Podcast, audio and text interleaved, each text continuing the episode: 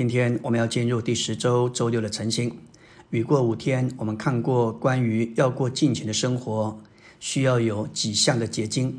第一，要有意向；第二，要买真理；第三，我们要看重人的灵；第四，要保守我们的心。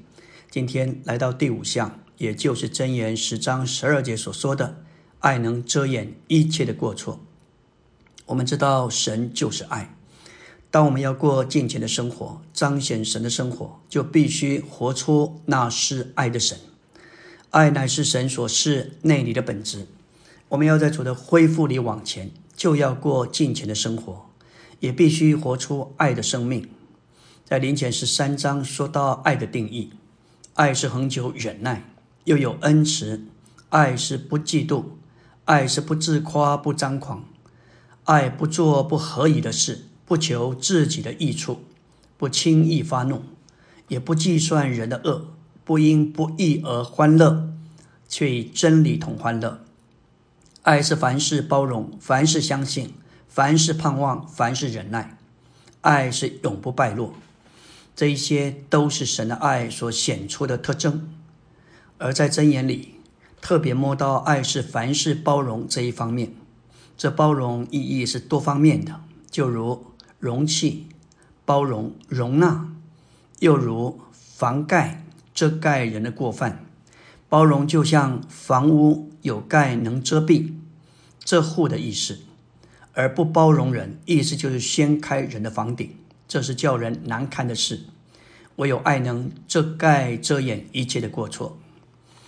箴言十七章九节说：“遮掩人过的是寻求爱，重提旧事的。”就是离间密友，我们都会有过错，也都会犯错，当然也都有我们的缺点。当我们看到彼此的缺点时，不该大肆宣扬。这里说重提旧事的离间密友，换句话说，我们若重复的去说这一些事，并传扬出去，就会带进分裂。然而，我们若合适的遮盖人的过错，也就是寻求爱，遮盖就是爱。遮盖是爱，揭露就是相反的，没有爱。有爱就绝不会破路人，破路人乃是违反神的原则，因为神就是爱。特别在公开的场合揭露人的缺点、短处和失败，那是违反神的性情的。我们要说到遮盖带进祝福，揭露带进咒诅。创世纪九章就记载，挪亚因着酒醉。以至于赤身躺在帐篷里，他的儿子韩看见父亲赤身，没有遮盖出去，出外去告诉两个兄弟闪和雅福。于是他的两个兄弟就拿件衣服搭在肩上，倒退着进去，遮盖他们父亲的赤身。他们因着背着脸，就没有看见父亲的赤身。结果是韩和他的儿子迦南受到咒诅。而闪和雅福却蒙到祝福。九章两次提到，愿迦南做闪的奴仆。主的话是信实的，也必然会应验。今天在教会中，那些做代表权柄的圣徒，若是有软弱，让你看见，被你知道，要极为谨慎。这对我们是很大的试验。随意的铺路揭发他们的失败和软弱，可能会招致神的审判。揭露别人的遭受咒诅，遮盖别人的缺点和短处的人，要享受得着并接受祝福。然而，有些若是牵涉到刑事责任的，我们就不该遮盖，要交给正确的权柄去处理。我们需要分辨，若是有些圣徒常常发脾气、做事懒惰等，跟习惯有关、性格有关、生活上。有一些的性格的缺陷和不足，这一类的缺点软弱，不该随意的揭露。雅各五章十九节说：“我的弟兄们，你们中间若有人受迷惑离开真理，有人使他回转，这人该知道，那叫一个罪人从他错命的路上转回的，必救他的魂脱离死亡，也必遮盖众多的罪。”雅各以此指明。叫一个犯错的弟兄转回，就是遮盖他的罪，使他不被定罪。这里的遮盖罪，就是罪得蒙赦免，在我们的小牌中，若有人受迷惑离开真理，很可能到其他团体去聚会，或是软弱看电影，甚至跟属实的朋友调在一起。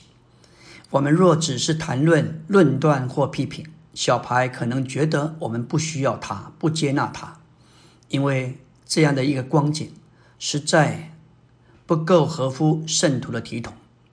若是我们存的这样的心境和态度，那不是爱，乃是恨。爱能遮盖众多的罪，即使我们知道他去看电影，也不告诉别人，这就是遮盖他。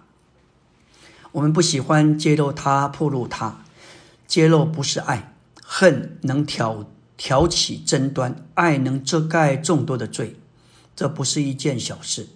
揭露别人的，容易遭受咒诅；遮盖别人罪的缺点和短处的人，要享受得着接受祝福。诗篇三十二篇一节说：“得赦免其过、遮盖其罪的，这人是有福的。”我们若是彼此相恨，就会有无止境的争端；但是若彼此相爱，就能遮掩，不仅遮掩一个罪、一些罪，乃是一切的罪。我们要说到爱是凡事包容，意意思就是遮盖一切，不仅遮盖好事，也遮盖坏事。我们该运用神的爱来担救，学习运用神的爱来牧养圣徒。爱是不轻易发怒，因着缺少爱。人是很容易发怒生气。我们若充满神圣的爱，无论我们多么受到为难，我们也不会轻易发怒。爱是不计算人的恶。我们必须承认，我们常常计算别人的恶。我们需要按着神牧养人，遮掩一切过错的爱，这是我们所需要的。特别在教会中的服侍者，必须有这样的爱。这个爱不是出于人，乃是出于神的，能遮盖圣徒的缺点和过犯。我们需要有爱和赦免的心，牧养和寻找的灵。看看三一神所做的，指神作为好牧人，寻找那一只失迷的羊，带到家中牧养。灵神向妇人寻找失落的银钱，而父神对小儿子满了爱，跑去抱着他的景象，热切与他亲嘴。要奴仆把上好的袍子给他穿上，把戒指戴在他手上，把鞋穿在他脚上，把肥牛肚牵来宰了。我们看见这位父亲所做的，满了爱，没有定罪，没有责备，只有供应，只有顾惜。路加十五章揭示三一神对罪人拯救的爱，实在是我们的活力牌该有的一种光景。感谢主，若是我们有这样的。心有这样的领，我们的牌就会许多人被挽回，很多人能够因着这样的爱被复兴，求主怜悯，阿门。